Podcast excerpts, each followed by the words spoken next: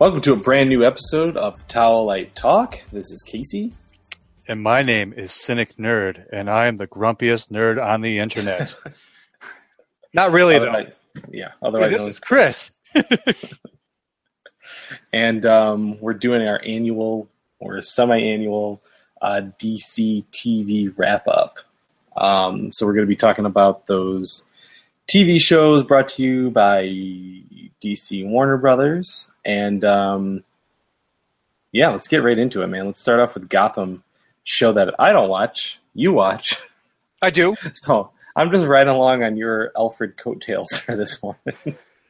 That's that's a fair way to put it. Um, you know, we didn't really we didn't talk about it in the first season because you know I wasn't. Um, you didn't watch it. I guess we didn't really put too much faith into it. Um, I definitely didn't at first.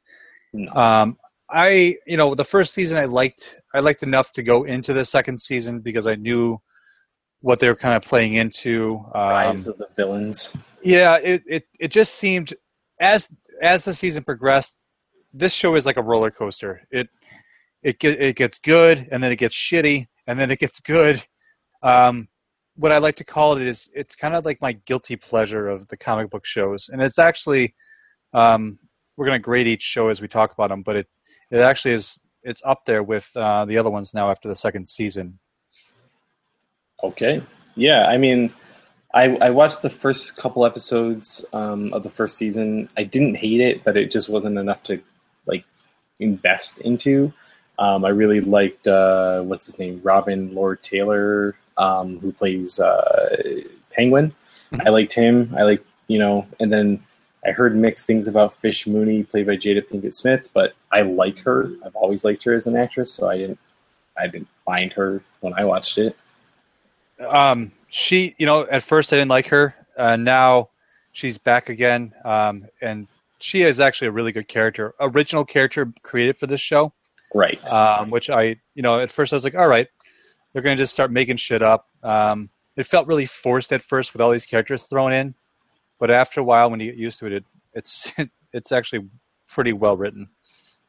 Good.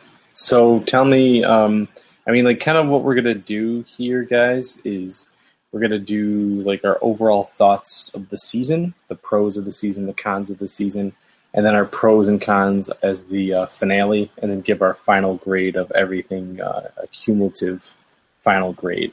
So, as you know, obviously, way more about Gotham um, than I do. Maybe kind of run through uh, what you liked, what you didn't like, all that kind of stuff.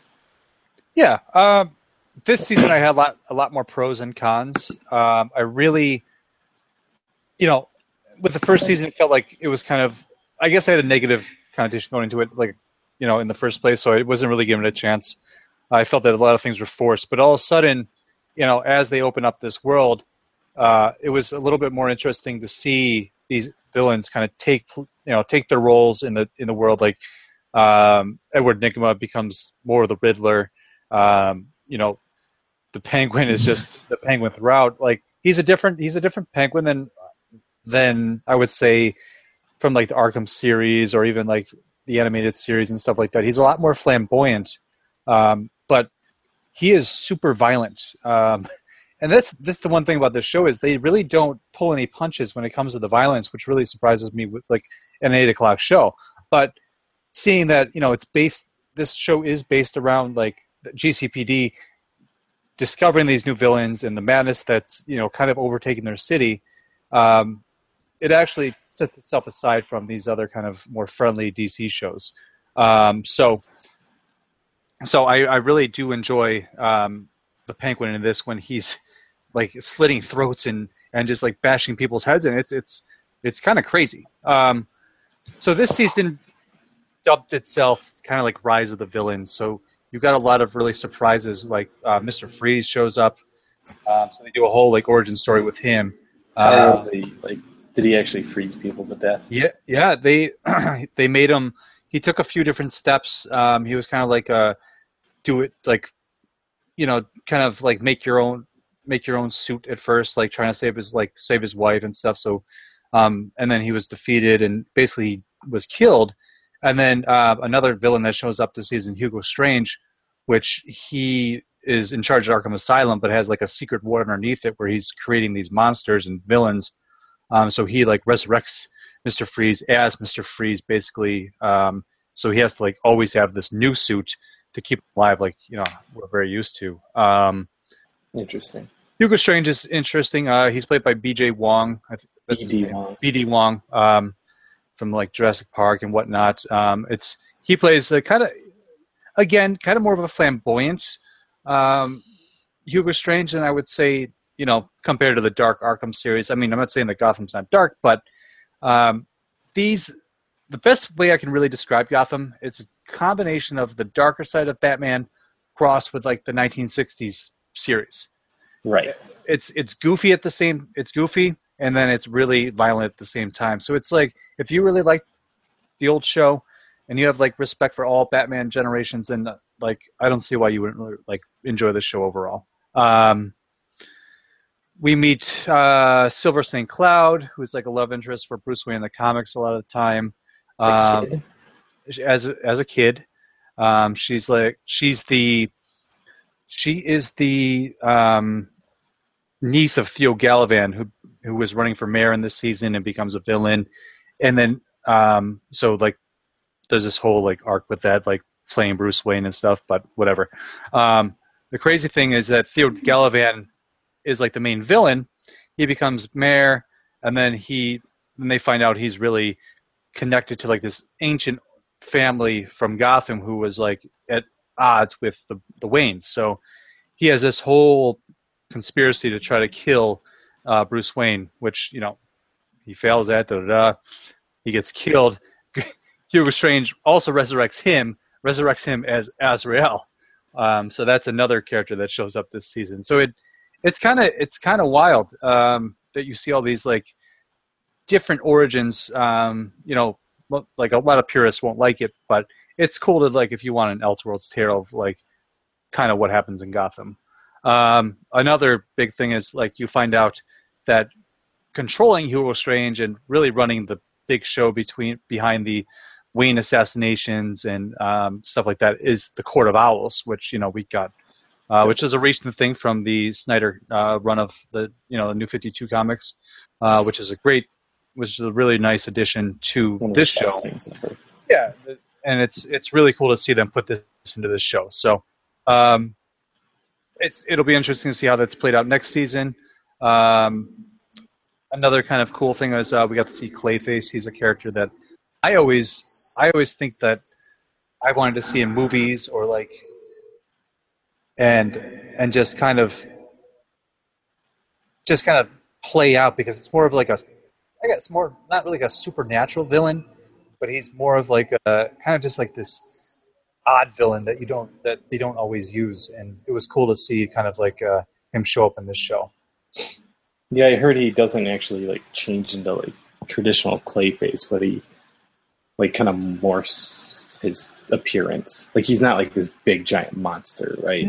No, no, he he's human, and uh, Hugo Strange uses the machine to to replicate him into um, into Gordon, which is weird. So okay, well, I mean, honestly, like you know, I'm a huge Batman fan, so um, it sounds interesting. Everything that I've heard, I just don't know enough to say. Yeah, let me jump on board and, and push around like some of the other shows. I mean, Preacher, we got that new. Um, uh, Outcast just dropped or is dropping soon. It's out. It's awesome. It's out. Yeah. So it's like um, I mean, those are summer shows, so you know this is a fall show. Maybe it will be different, but you know next season it's like you got Powerless, uh, another DC show, uh, obviously a comedy. I'm using air quotes, even though you guys can't see that because it looked like shit. Uh, I yeah. didn't even watch Powers, and we have PlayStation Network. You know, yeah, we keep talking about watching that. I need to make time for that which is Marvel, which is well, it's Icon, Icon which yeah. is Marvel. But um, you know, there's so many different, specifically comic book TV shows now. It's like, what what what's good, what's not. Um, iZombie, I've always wanted to watch that. I've watched the first episode, I liked it.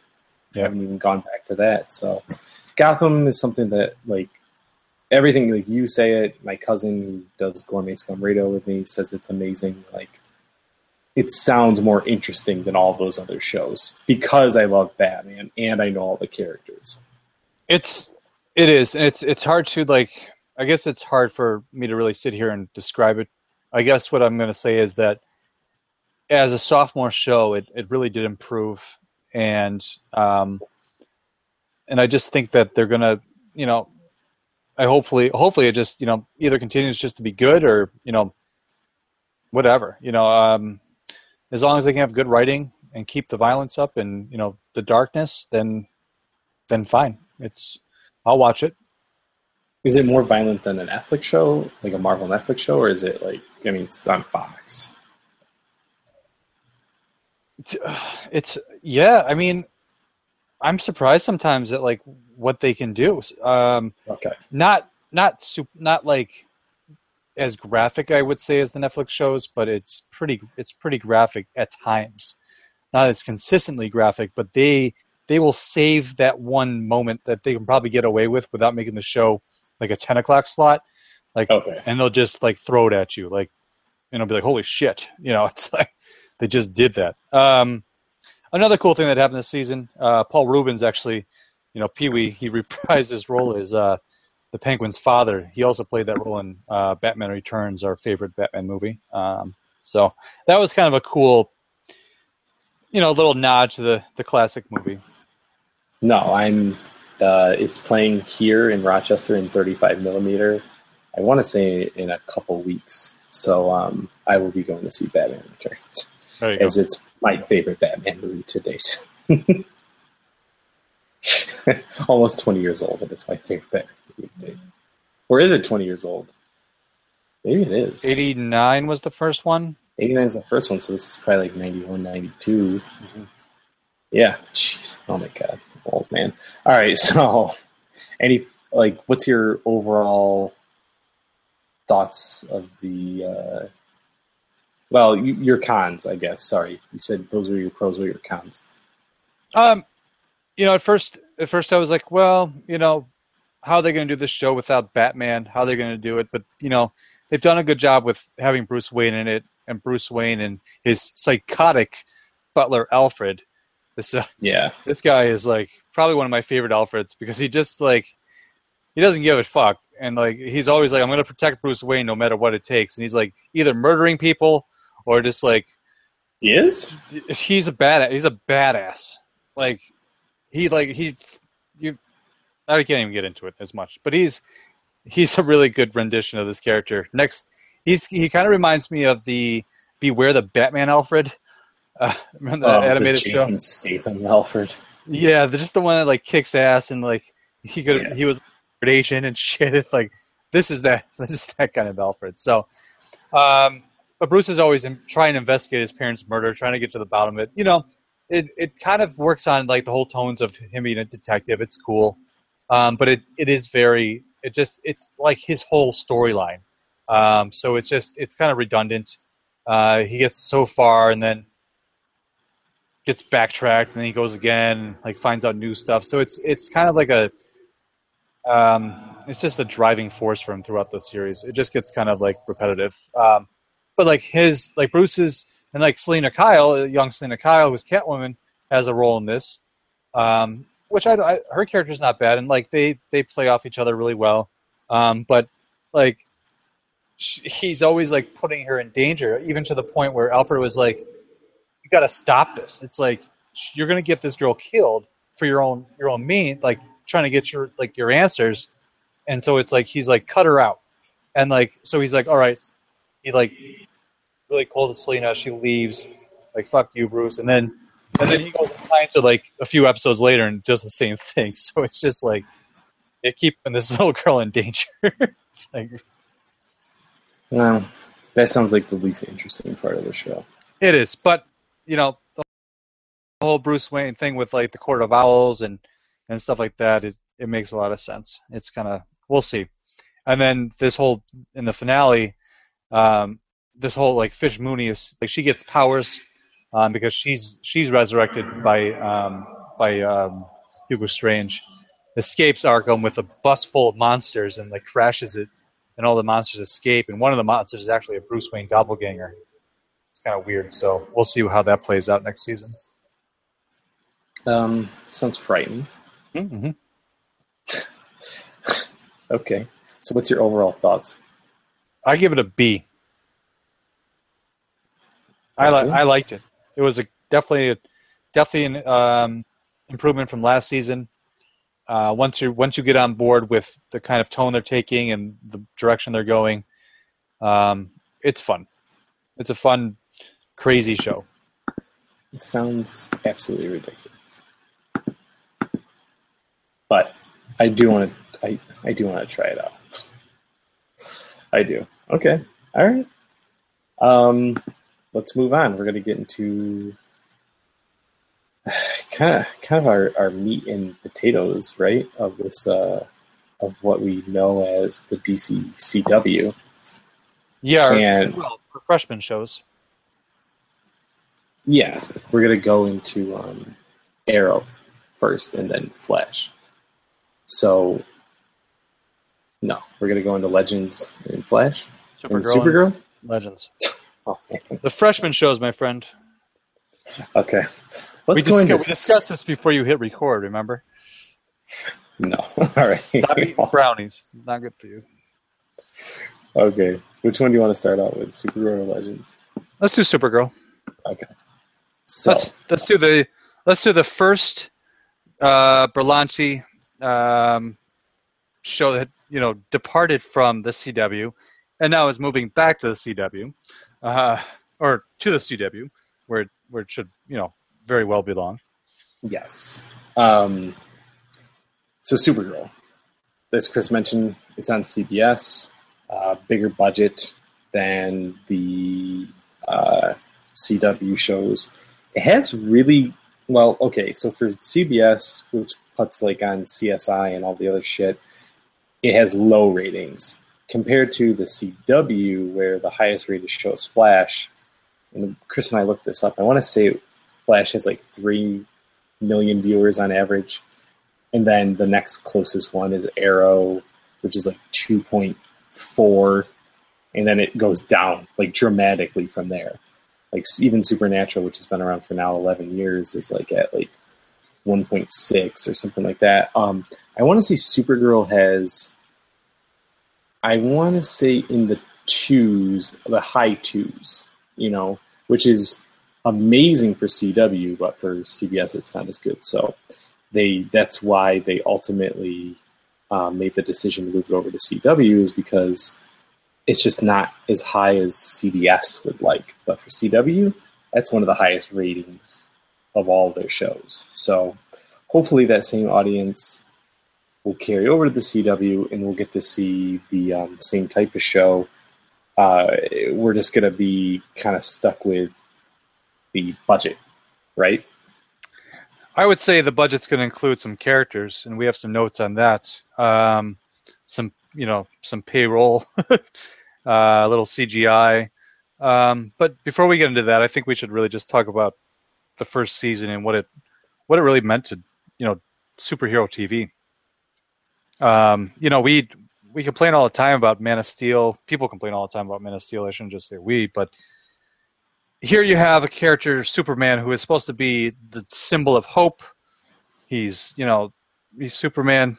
Uh, it's S means hope it's pretty- planet. Yep, you come out and you say that in the damn movie, and then you spend two movies having him like be the least hopeful motherfucker in the room. So it's like, Yep. what happened to that? So here we have Supergirl, a very like bright TV show with a very bubbly actress who plays super, you know, Melissa Benoit, Benoist, whatever you want to call her. Um, she Whatever she calls herself. whatever she calls herself. Um, very true to the character, the Superman, Supergirl, whatever character you want to put it as. This is a proper representation of a superhero. I would say as Arrow is to Batman, Supergirl is to what we want out of Superman. As you know, I think Superman is one of the worst characters ever made because he's too powerful, uh, more powerful than everyone else. Um, but Supergirl is fun. It's funny, as you said. It's light compared to Arrow, which is always shot in darkness. Like it's just it's you know uh, what is her city? It's um National City. National City. Yep. Is it? Yeah. So National City is uh, bright and fun, and like most of the fights take place during the daytime, so like you get to see like full. You know, it's not covered up by bad CGI. Like it's just a it's a really fun show. Agreed. I mean, it has it has a great cast of characters. I mean, just like every other um, show that we watch on, you know, whether it be the CW, um, they have a team behind her. Um, Yes. You know, this time they bring in Jimmy Olsen, which is you know a great addition. I mean, it's a classic character. Um, James, we'll get to that. James Olsen. Um, We have uh, what's the kid's name? The computer kid. Got already. Winn. His name's Winn. Yeah, yeah, Winn. He's he's a funny character. He's very Felicity like. You know, it's actually a better. It's actually kind of a less annoying than Felicity. I mean, we'll talk about that Uh, later. Way less annoying.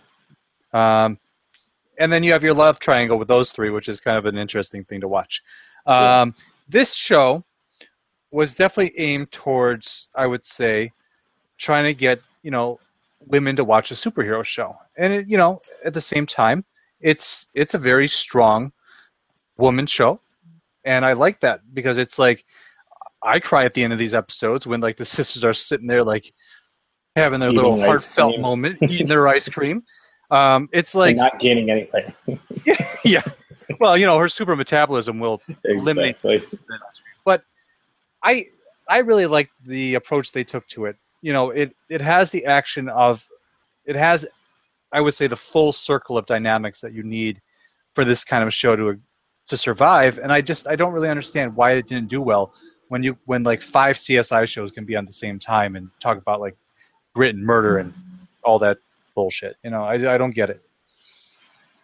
It's it's a matter of um, what you call is doing well. You know what I mean? Like on CBS, they consider it not well.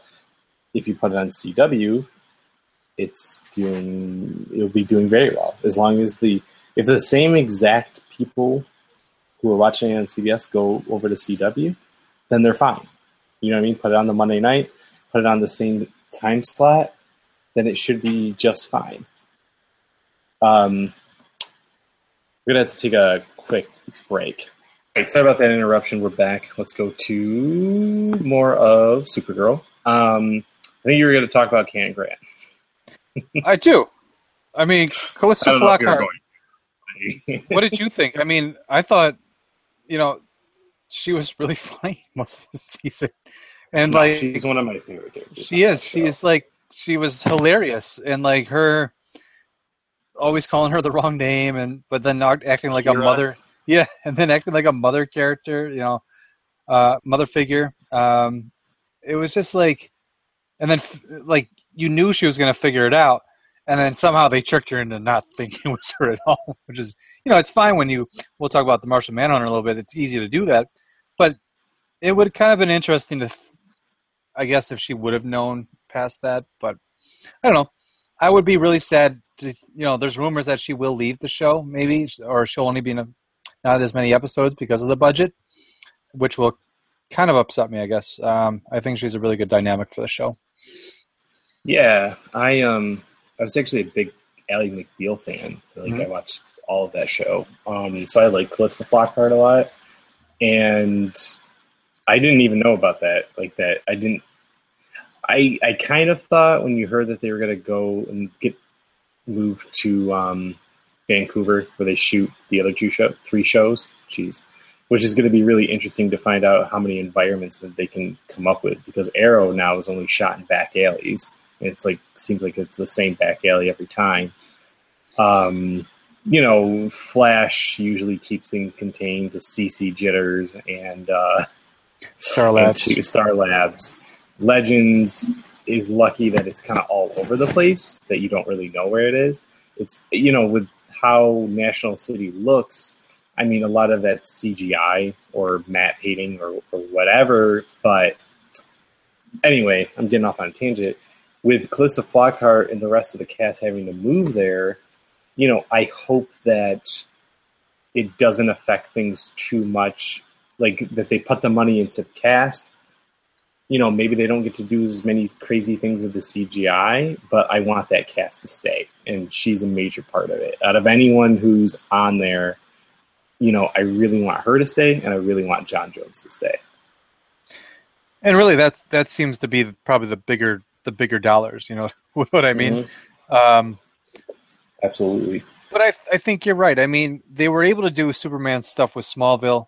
I think that they can probably pull it off. But not that kind of fighting, that Zack Snyder Man of Steel fighting that they do on that show. I know. You can see, you can see the character. Like you've never seen that before. No, no, I know. As much as you can complain about Man of Steel, we've never no. seen Superman actually fight without it looking like a dude attached to wires, which is what you saw in all the Christopher Reeve and Superman Returns. Like this was, you know, this is a dude when he punches, and the same thing with Melissa Benoist when she punches somebody, you feel it. Like it looks fucking sweet.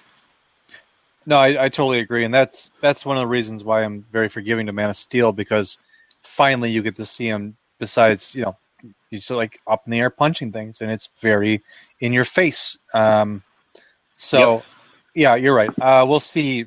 We'll really see how this is going to change things. And it's like, um, yeah, I don't know. It's just like that's that's one of the things that uh, you know where I love the Flash, and sometimes the CGI looks mm-hmm. cheesy, mm-hmm. but I don't care because right. I go, it's it's a fun show, and even though it looks like you know, early Matrix um, when he's fighting some of these bad guys, I don't care because I still think it looks sweet.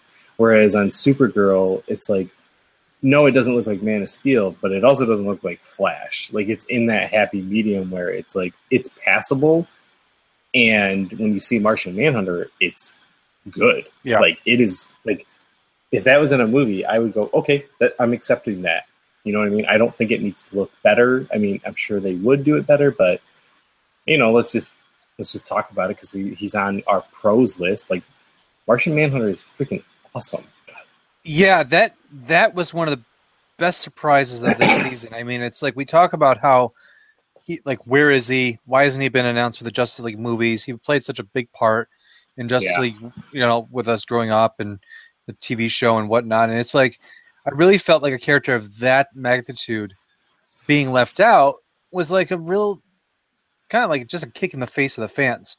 But featuring him on this show, when he just shows up and they give him that whole, you know, they gave him the Hank Hen- Henshaw name at first, which is really the name of the cyborg Superman, which was a cool uh, little Easter egg. But then he actually is the, you know, the uh, Martian Manhunter when they reveal that. It's it's it's amazing, um, and it really just it propelled the show to another level when that happened. Um, like you, you were kind of behind because you're like, oh, I don't really know how I feel about this show. Um, you kind of, you guys lost interest watching it, and I was like, you need to watch it because when that happened, like I liked the show decent enough, but that just propelled me into like a whole new fandom of of Supergirl. Yeah, it definitely started off shaky. Like the first three episodes. You know, actually, episode one, I was like, okay, this is good. And then the next couple episodes, I was like, well, they don't know what they want to be. They don't know how fun they want to be. They don't want to. They don't know how serious they should take it. All the characters aren't quite fleshed out.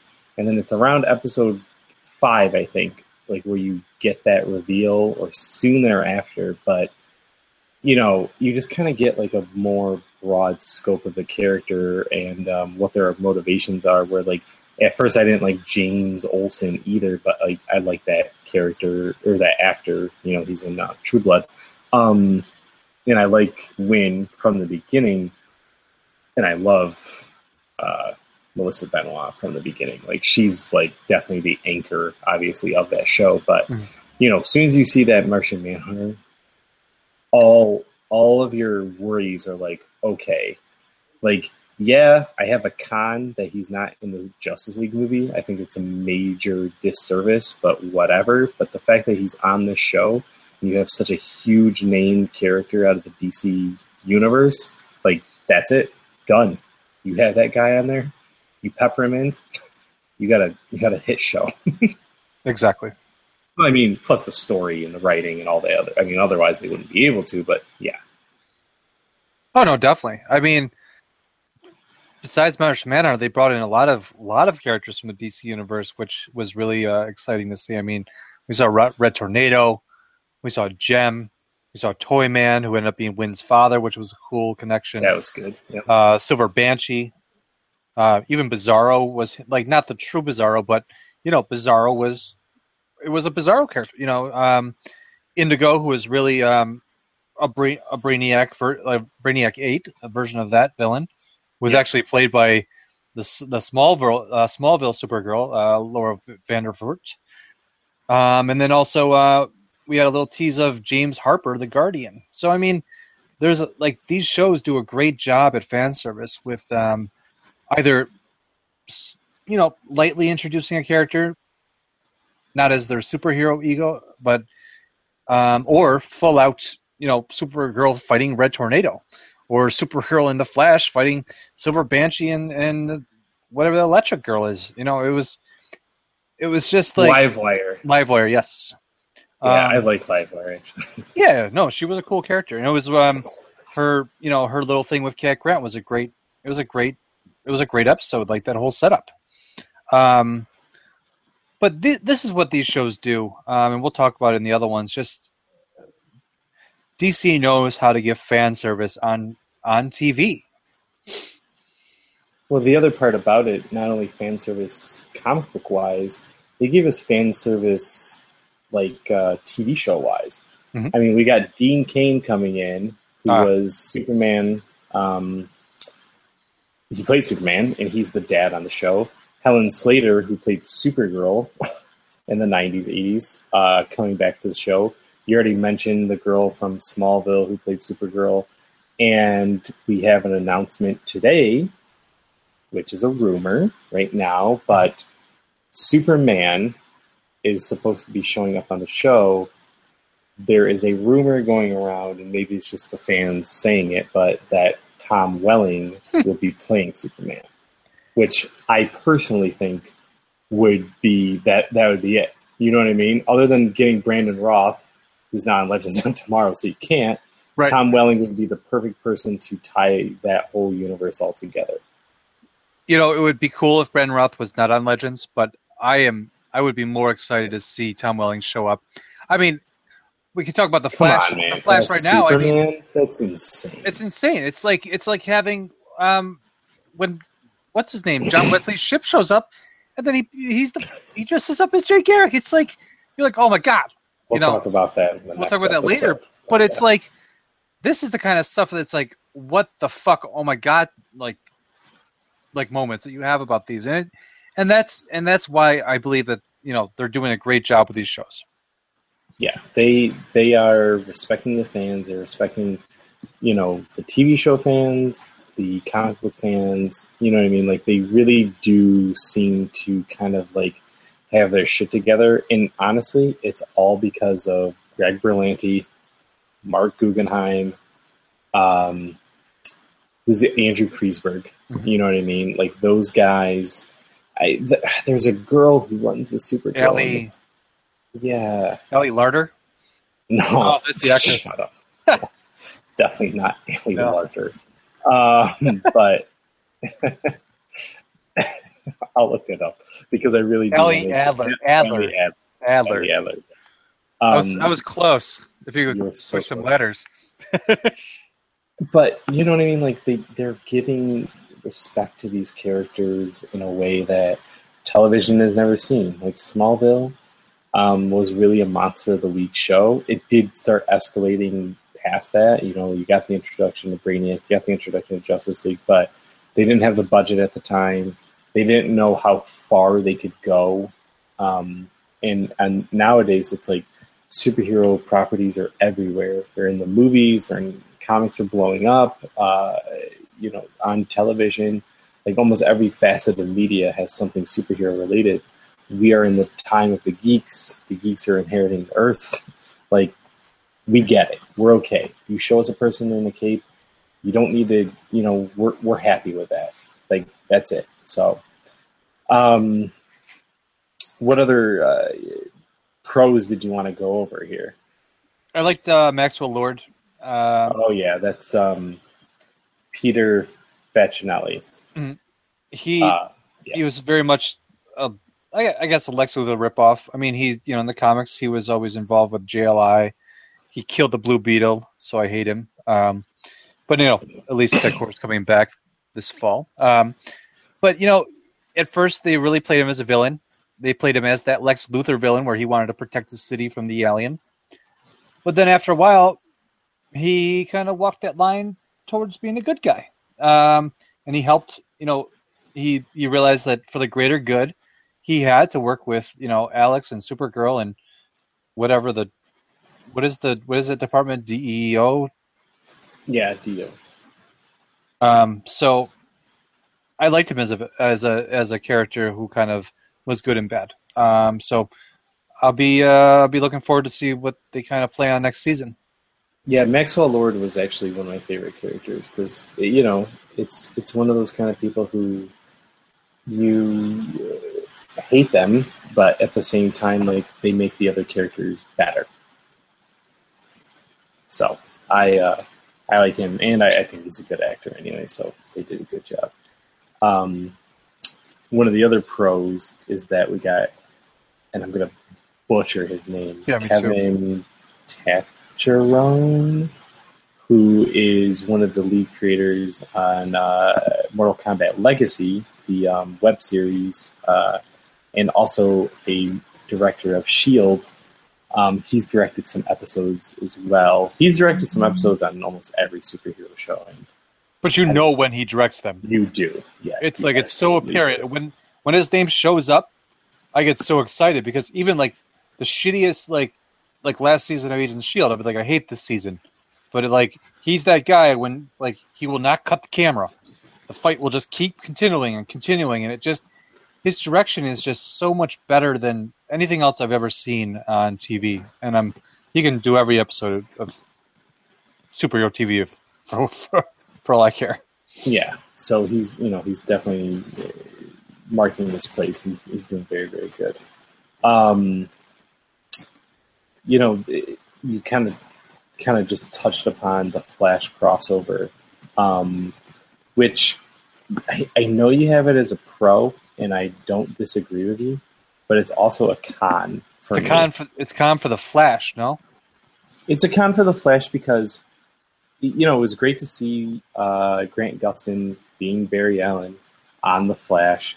It's great to see their chemistry. They're both fun. They're both bubbly people. You know what I mean? Like they're both like cute actors. You Yeah. know, so it's good to see them together doing their thing.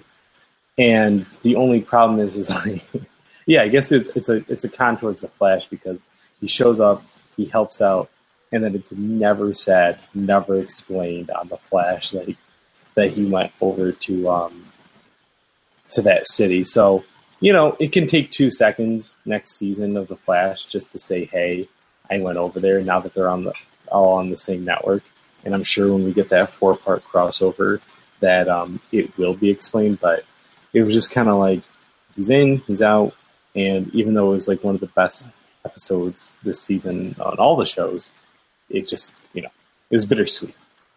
It was. You know what? And like, I understand maybe there was some kind of legal issue with it. Whatever. Maybe not. It uh, seems like- WB owns CBS, owns CW. Right. I don't understand it. Neither do I. So It Whatever. weird. whatever. We'll see if they bring this world into the actual Earth One, and which would be very interesting. So, That But- that's on our, our definitely on our Flash episode though. but this the crossover was a lot of fun. I Mhm. I liked it. I can't wait. You know, we loved the we loved the crossovers when they first started with Arrow and Flash, and this year with Arrow, Flash, and Legends, which was an epic crossover, which we'll talk about in a little bit. This was, like you said, it was a lot of fun because the, those characters just play off each other really well. Yeah, absolutely. Um, any cons?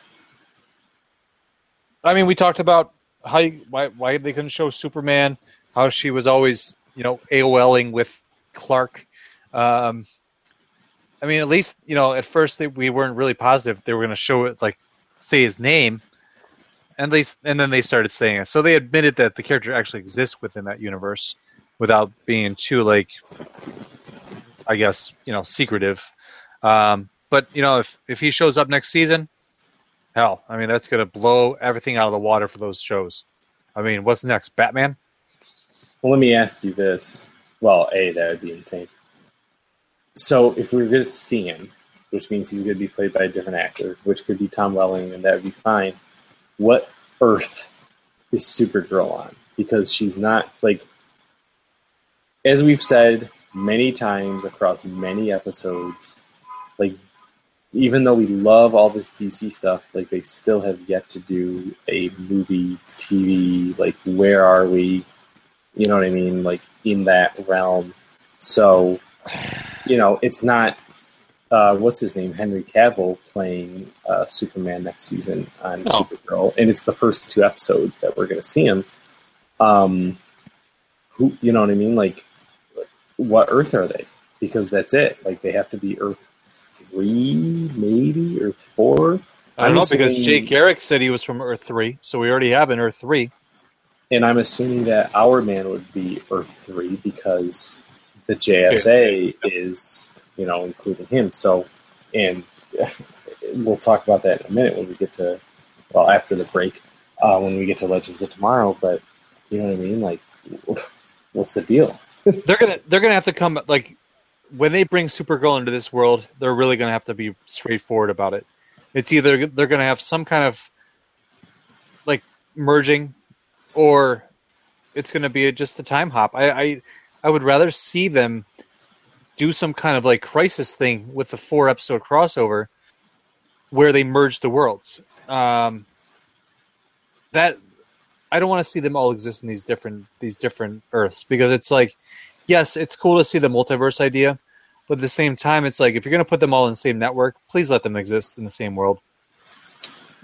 Well, I don't think there's a way around the multiverse. Like they don't exist on the same Earths. Like there's right. no possible way that they exist on the same Earths. There so is. They, it's called a crisis. well, I'm saying like they exist. Oh, I gotcha. In a in a multiverse, and like something will merge. The other thing about it is like in the first season of the Flash, we saw that a crisis pulls him away, and he's wearing more or less a mechanical suit, which you right. think would lead into the movies, whatever. That's not happening until 2020. We're in 2016 right now. So what's not happening? the crisis. Oh, like right, in the right, newspaper article. In the newspaper, right? Yeah. So he could go to the future, which he has not done on the Flash. That would not surprise me if he does that. And then that's what causes the crisis, which then merges the worlds together or something. But I, I don't know. I, I guess mean, my, we do have a time machine in Legends. Right. The Wave Rider is the time machine. So um, you know, overall, it's like kind of like, you know, where did I guess the movies and the TV shows are different, but it'd be nice if you just said the TV exists on Earth 26. Or sorry, movies exist on Earth 26, and the right. TV exists on exists on Earths one, two, and three.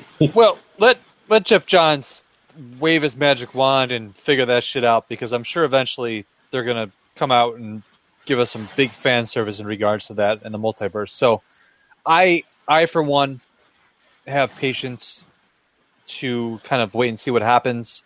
Um, it's kind of like the same thing with like Star Wars. Like, oh, well, I want this to happen. Well, you know what? It took 25 years for all this shit to happen in the original shit. So it's like we have time. I don't want to rush it. I want them to do it right. So let Geoff Johns do his thing, and you know, hopefully it all plays out correctly and makes us all happy. I will say that. Um, if you, if you guys, you know, we don't talk, we don't talk enough about comics. You know, and Chris and I are finally catching up now that, you know, I'm done getting married. He's working on a normal schedule. Um, so we're finally catching up on the comics. It does lead into it. DC Rebirth. If you haven't read it, read it. You know, especially especially if you're watching this show. It's 80 ish, or 80 uh, pages. Geoff Johns wrote it. Geoff Johns brought the Flash to the screen by mixing him in Arrow and then getting him his own TV show. Geoff Johns got announced as the um, more or less Kevin Feige of uh, DC now. So he's writing the comic, at least that comic. Um, he's taking over as executive producer on, on Justice League. He's writing a Batman solo film.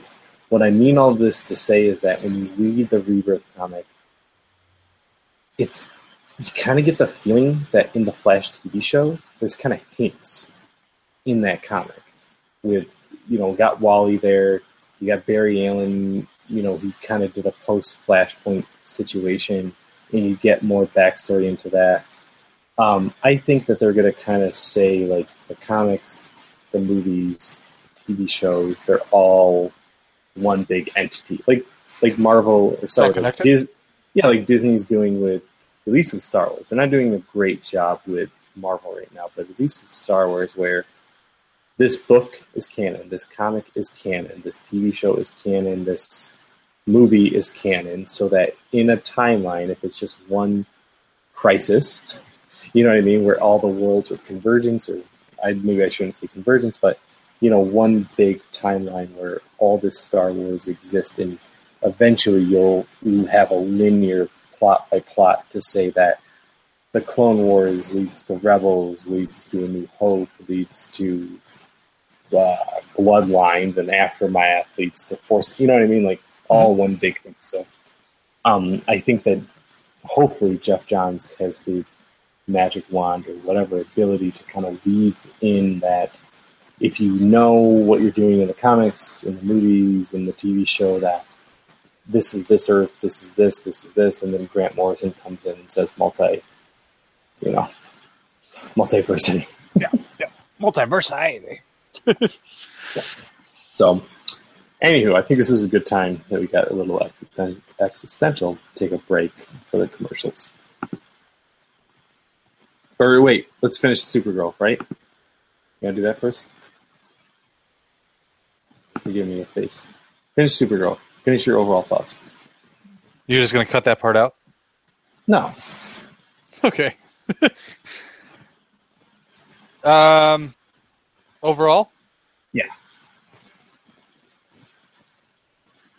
I give it an A. I love the show. It was Okay. it was it was great. Even the even the early episodes, I was like, all right, give it some more time. Um, have faith in what they can do, um, and I think that things will turn out okay. And they did. They turned out more than okay. Um, like I said, it's a very, it's a very, it's a very different show than the other ones. Um, and it, I guess it just it just touches on different emotions than you know than than the other shows do as well. And I think that's important when it comes to not always having the same cookie cutter when it comes to superheroes. Um, so I I give it an A. I heard an interview with Andrew Kreisberg on Fat Man on Batman where he said that the Flash formula is uh, heart, humor, and action. And I believe heart was number one, but like in that around the way order. And I think that uh, Supergirl follows a very similar format where it has the heart, you know what I mean, with the sisters, with J'onn J'onzz, with uh, Cat Grant, like with her friends.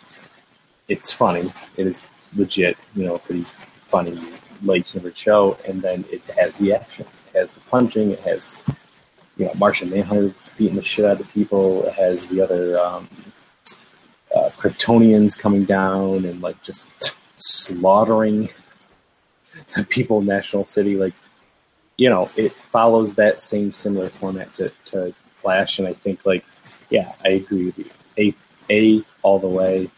Um, you know, I had a little bit of a stumble to find its footing, but once it did, you know, it's a it's a really really good show. I I, I love watching.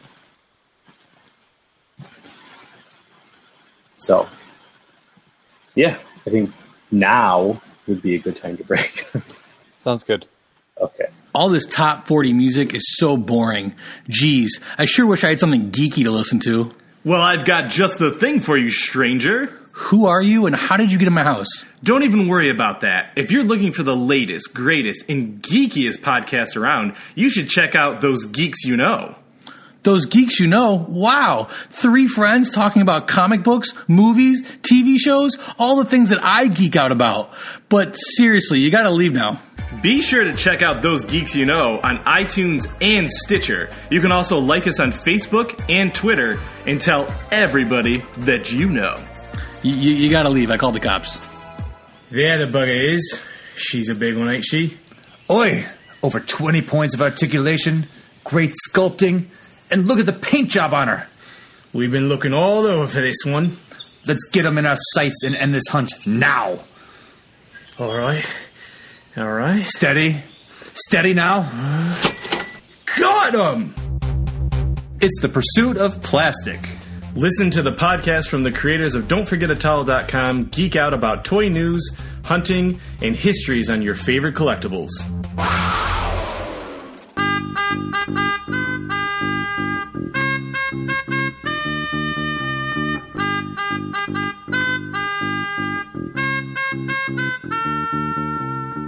Hi, I'm Chris. And I'm Casey from Gourmet Scum Radio. We're two cousins talking about geeky pop culture stuff. You a fan of television, music, and movies of the 80s? well, we are too. Do you like being transported to galaxies far, far away and the threat of troglodytes that go boom in the night? Well, we're gonna geek out about it. Have you ever scared yourself listening to ska music while reading a comic book and sipping on a tasty Jones soda? Then this is the podcast for you! Gourmet Scum Radio is here to tickle your holes and make you believe in dynamite explosions once again. Make sure to check us out on Stitcher and iTunes. And follow us on Facebook and Twitter, and check out our website at don'tforgetatalo.com. You won't regret it. All right, we are back. We were just talking about Supergirl, um, but we want to kind of wrap things up with Legends of Tomorrow, um, which is the I don't know what uh, sci-fi epic. That's what I call it. Yeah, I mean, shorter season than all the rest of them. I think uh, how many episodes were there? Like Fif- 13? 15. 15? Yeah, Yeah. it started in um, in January. I Uh, was I was actually surprised by how many episodes they squeezed in. I was like, this is either going to be like an Agent Carter where it's like ten episodes or maybe twelve, but yeah, it ended up at fifteen. I was like, man, that's only seven short of a normal CW show. Right. Um, I think personally, that's the kind of thing that is better. Uh, I think, and, and we'll talk about it on a, a future episode where you have Arrow. We should say it right Um, now.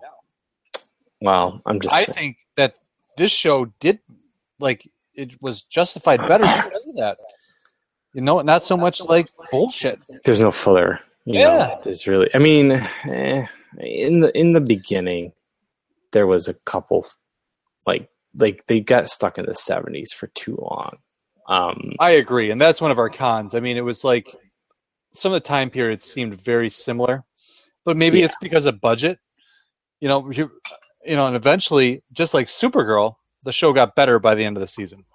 Oh yeah, yeah. It, it it came around and it redeemed itself. But at first, I will definitely say that I was kind of like, you know, I'm watching this because I like the individual characters, but at the same time, I don't really care. Now, still, the worst Legends episode is better than the best Marvel Agents of Shield episode.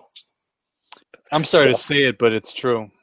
yeah like other than there's a few and you know we, we we've talked about it before where like um agents of shield had like the the whole sci-fi episode the whole planet episode but you're not here for an agents of shield breakdown you're here for a dc breakdown We could probably bitch about that show for an hour and a half, yeah we could um so but we won't.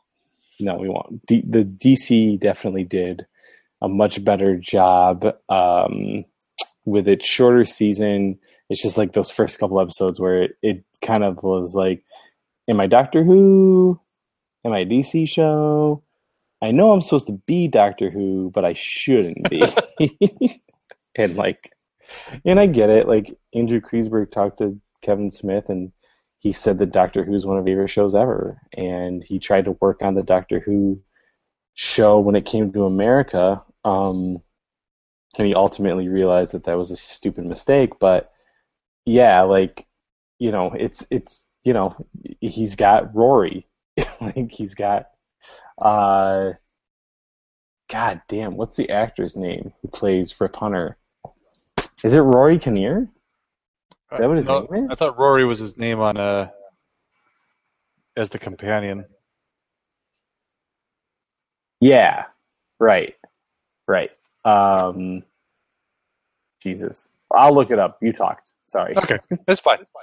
Um, so one of my favorite kind of sci-fi shows is like the the one where they travel on a ship and then they get off the ship and it's it's and that's why I call it a sci-fi epic. I mean, No, his name's No. Rip Hunter, dude. Oh. Rory. Okay, Rory uh, Williams on Doctor Who. yeah, it's Rip Hunter on the show.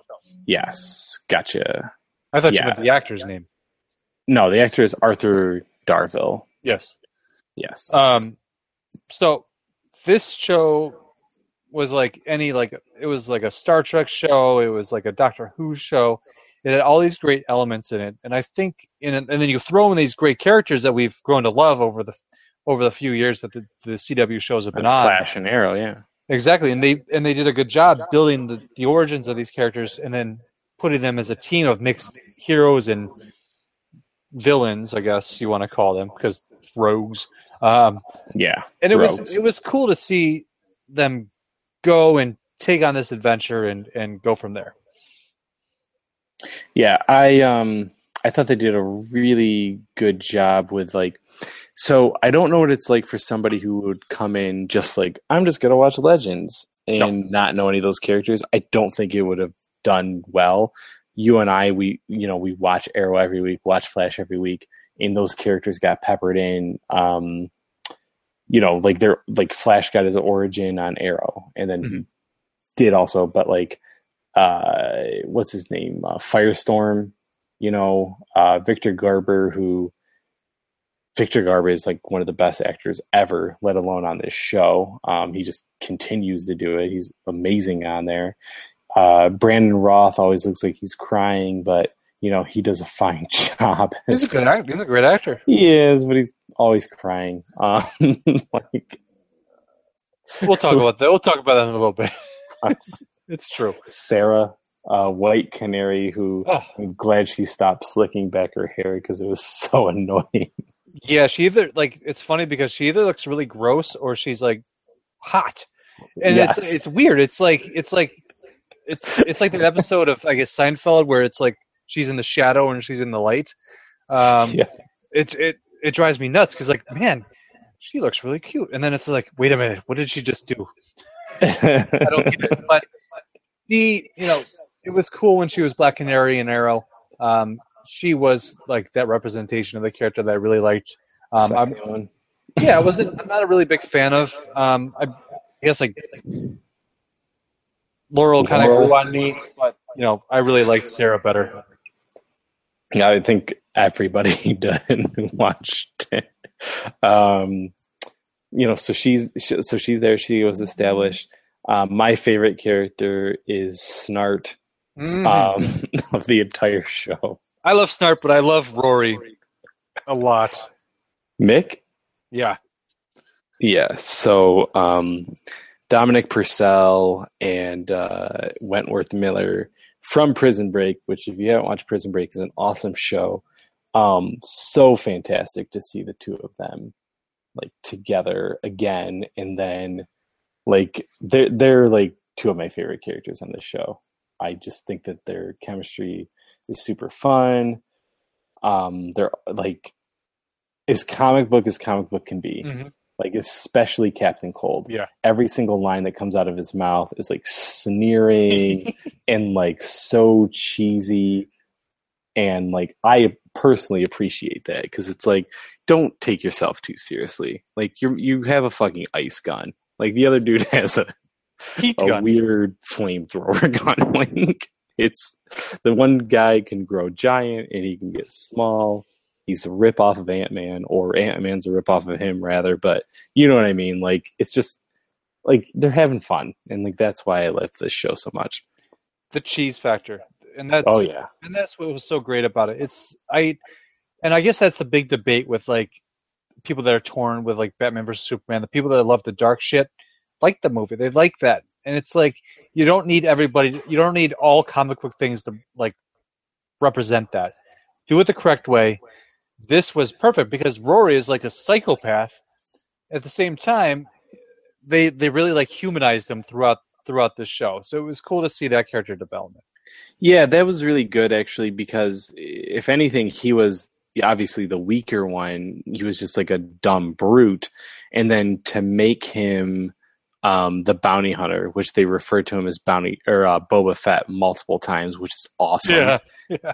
you know, so you had that Star Wars element in there, and then to kind of you know not make him the idiot, like that was that was smart. You know what I mean? Like you know he was he was a bounty hunter, and then he kind of had a a turnaround, like, and they both did. You know, all, eh, well, not both. Like every single character grew up in these Yes. fifteen episodes, and um, I, yeah, it was just you know even like Rip Hunter, like his main motivation is to save his family, but then he realized like this ragtag group of wannabe heroes, um, you know, he got them all to grow and to kind of like realize it's not just about saving an individual's prophecy; it's about saving everything, and like they they really did bring that point to a head by the end of the show.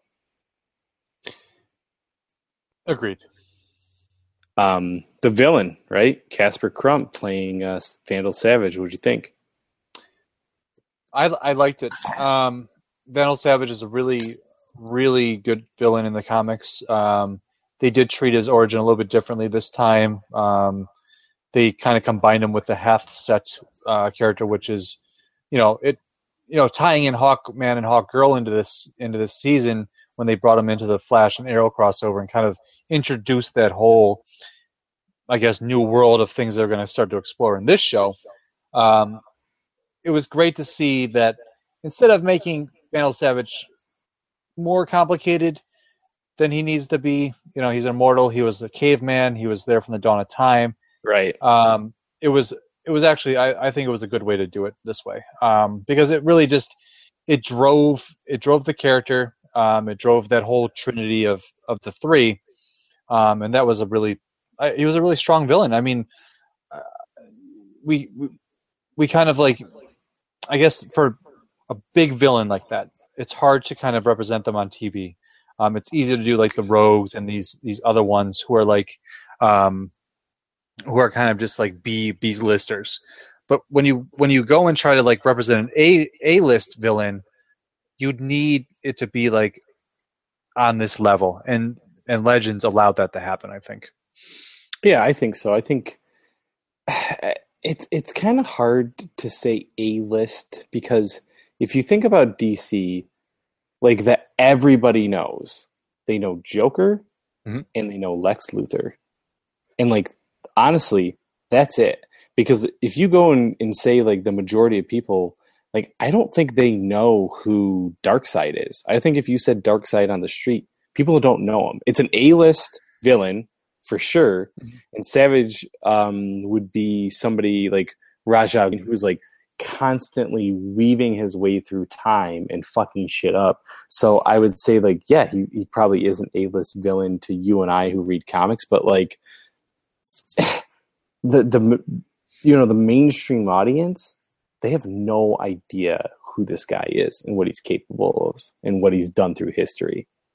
I've I've also found that the DC villains are a lot different than the Marvel villains. Yeah, you have your your main ones in Marvel and the ones that you're like everybody knows because you know whether it's marketing or whatever. But I've always had a lot more respect for the villains in the DC universe because I find them to be either really goofy to like with a wonderful like intricate backstory where you can really relate to them. I think the thing about the villains in DC is that there's only a few of them, in my opinion, that are all encompassing. So what I mean is like in Marvel, you have somebody who like uh, Norman Osborn. Not only will he fuck with Spider Man, he'll fuck with everybody. Right. You know what I mean? Like he can weave his way in through everything. Loki, absolutely, without a doubt, he'll weave his way through things. Magneto. Um, Magneto will show up and, and screw things up. You know, if you want to say Scarlet Witch, if you want to say Punisher, like there's other people who will kind of like really just mess with the entire Marvel universe. Whereas like on DC, Darkseid is a villain who will mess with everything. Lex Luthor will mess with everything. Joker will mess with everything. But everyone else, like Penguin, just Batman. You know what I mean? Riddler, just Batman.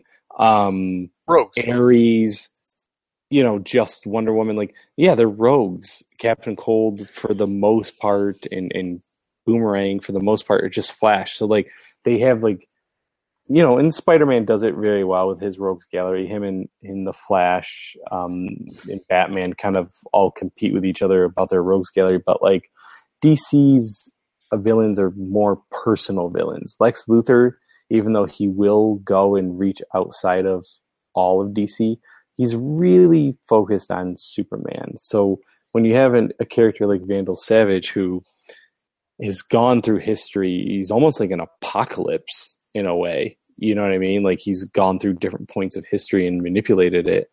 Um, I mean, he's a a major villain, and I think that they they did a good job with him in uh, Legends. I think we've kind of just reached the tip of the iceberg with that character. I think that he he has the potential to really really keep going and obviously in the finale like we see that like he's got a motivation beyond just you know trying to marry Hawkgirl which is kind of his thing Right. I mean, that was always like the Hath-Set thing. He was obsessed with with Shiara, but I thought it was so neat the way they they treated like the three different time points, and he was able to go and talk to Oh, himself, and genius that was very very smart.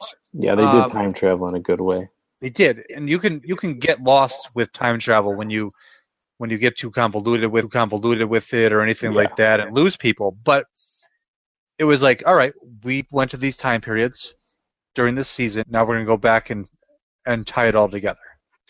Yeah, the finale um, did a really good job of wrapping up loose ends where, you know, they sprinkled things throughout the season um, and they they wrapped it all up. Even like Mick being, you know, turning into the bounty hunter or being the bounty hunter the whole time, like that was a really cool, like, whoa, flipped it on its head sort of moment. Mhm. Um, you know, if I have to say w- one of my big like weak points of that show are the uh what is it Thanagarians is that the right Yes. word Yep. I I don't like either hawk person I was really glad that Connor was off the show for a long time and then when they were trying to get him back I didn't care and Hawk Girl I was into it when she was in the relationship with Ray but as soon as she started having all those thoughts about Connor again, I was like, I don't care. I don't care. And then it's almost as if the producers said the same thing because now, presumably, they're off the show. They, you know, they were the they were the force that carried the plot through. That was the season. point of the show. right? Right, and that's and they got to And the end.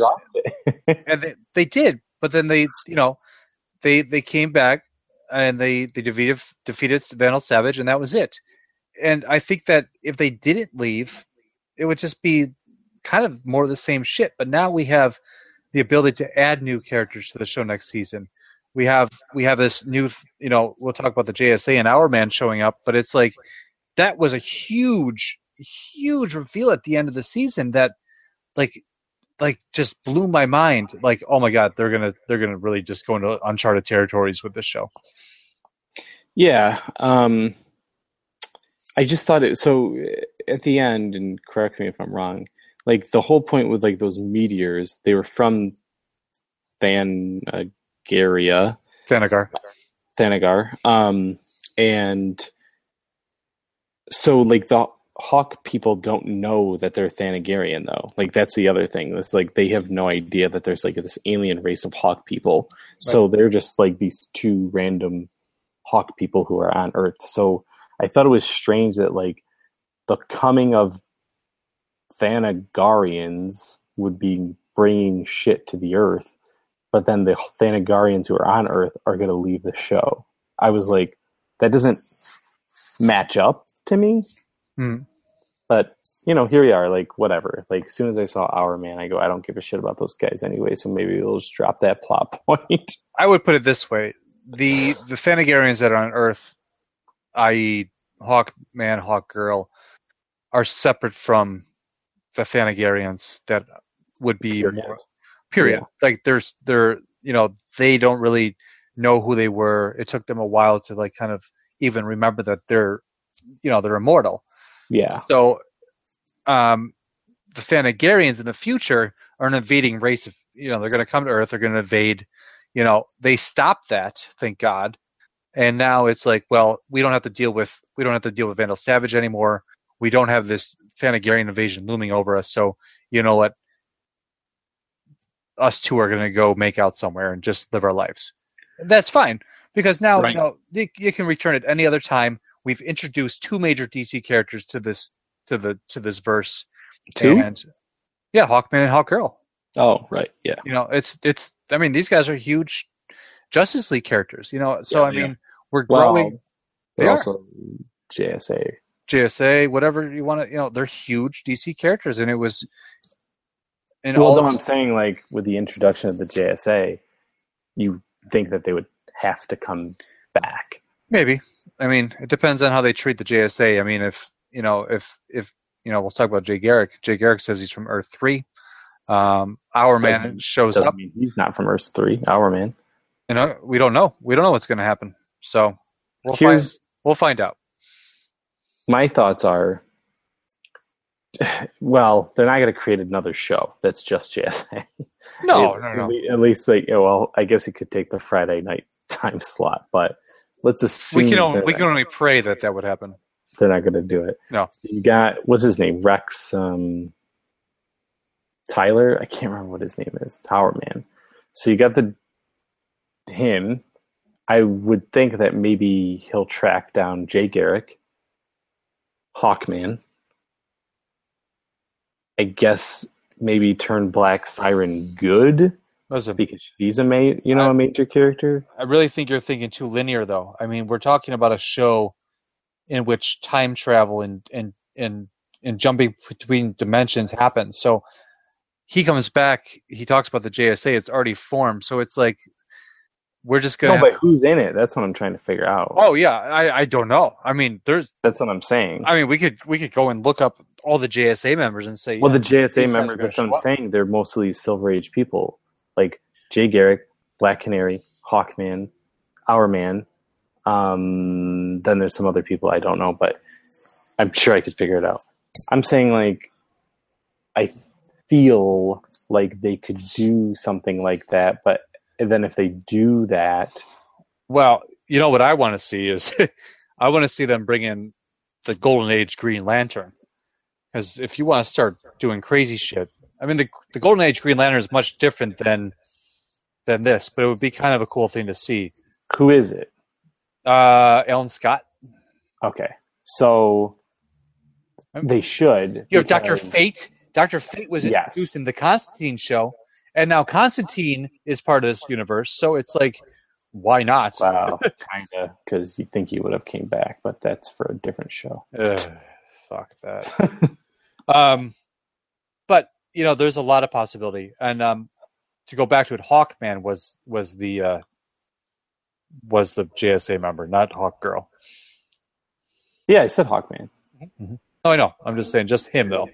Oh, yeah, yeah, yeah. I know. I'm just saying for this show, though. Yeah, yeah. yeah. Um,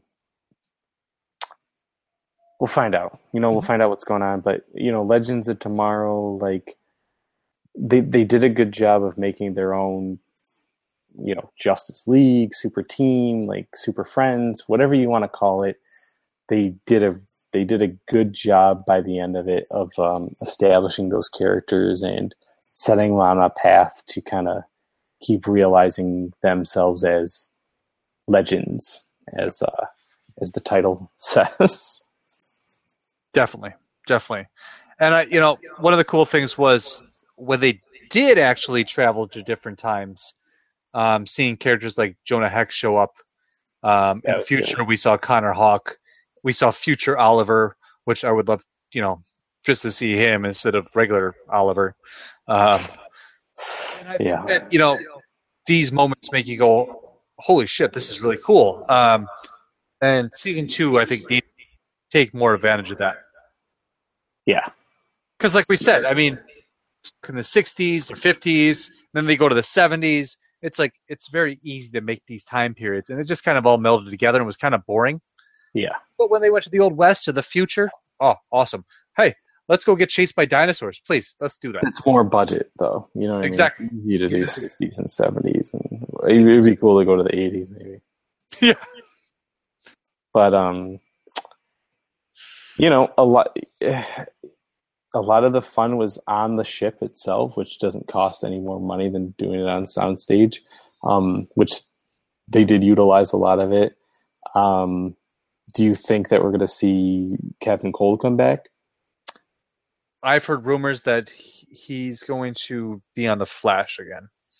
Um so i don't know i'm sure he'll make i'm sure he'll make an appearance. Um you know they did show him at the end of end end of the season there um that rory went and went to talk to him i mean there's lots of ways to retcon things um but i would like to see the rogues show back up on flash i think that um They'll do an episode. yeah they will we'll of talk course about that later. But yeah, but yeah uh wentworth miller is not done with this with this world no I think he really enjoys it. Um, Yeah.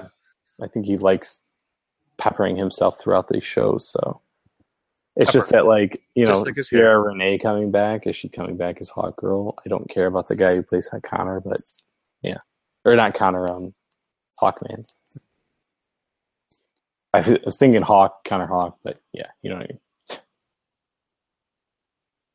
So we'll find out what uh, what's going to happen. What's your overall thoughts on the show, though? i give it a b plus Okay. I would want- give it. Oh, go on. I'm just, I was just gonna say I wanted to give it an A, but with all the kind of mundane time traveling and um, Ray and Shiara's boring relationship, um, I give it a B plus. I give it a B for those reasons. Where, you know, um, Jax is stuck on the ship, can't do anything, even though he's one of the most powerful ones. yeah, like where, you want to talk about budget? That's when you know there's a budget limitation when they can't always have Firestorm. That's, yeah, it's it's like, just like, why is he on the ship? Why is he not doing this? Like that one episode, even though it's an amazing episode, where they do a prison break, Mhm. and it's like where Jax has to run, and it's like, why aren't you just Firestorm? Just fly over there. like, why are you running? There's a lot of those moments where I was like, mm-hmm. So you brought these two guys because they can form one of the most powerful characters in the DC universe, but you leave them as an old man and a kid who can like, Yeah. fix things. Okay, Like, it doesn't make any sense. So But- yeah, I'll tell you, their their character dynamic was was good. I liked. no, I love, I love that, but I feel like you could have still had that dynamic, by, Yeah, yeah. but still have them do something. Be more creative with how you use Firestorm. That's all I'm saying. Like, oh, it's underwater. Okay, well, we're not going to use Firestorm for that. Yeah, use Ray for that. Yep. But him turning into Giant Man, that was awesome. that was awesome. I mean, you know, say what you want about the CGI. It's TV budget CGI, but for a TV budget, I didn't give a shit. I thought it was awesome. It was like Wrath, Wrath of the Titans right there. well, it was funny because like he turned into that, and then like he looked kind of bad, but the the robot that he fought looked awesome. Mhm. Like maybe because it was dark, maybe because of whatever, but like that was really fun. So, you know, that that show, as long as it doesn't take itself too seriously, is is a fun, fun show. Exactly. You need to have fun with your comic book shows, I think. You have to. It's a comic book. Like, don't you know what I mean? Like, it's not The Walking Dead. You know, Right. it's not Preacher. It's not Outcast. Where, well, actually, Preacher will probably have some fun, but the other two shows not so much. Preacher Um, is Preacher is pretty fun. I gotta Preacher watch this. I gotta watch the second episode, which is was on last night. But um, Yeah. yeah, it's it's a it's a really good show so far. Yeah. Um, all right. So, any final thoughts about uh, about the the first part of our our DC EU CW podcast? There's way too many letters in these acronyms. There really is. CBS, CW, DCU, TV. Yeah. God. So, no, I'm I'm I'm good. Solid. Same thing for me. Um, it's been a really good, you know, season of TV shows, and uh, you know, we'll be doing our our next one, which will be our, our more traditional episode, which will be Flash and Arrow, uh, the ones who started it all. Um, in the meantime, catch us on uh, social media. You can see us on Facebook. Um, we're going to be at Don't Forget to Towel One. I don't know how we got stuck with that. I don't know who the first Don't Forget to Towel is. We should kill them. I'm sure it was Douglas Adams, so don't say that. yeah, sorry, never mind. Uh, you can see us on uh, Instagram at uh, DFAT Towel. The same thing with Twitter.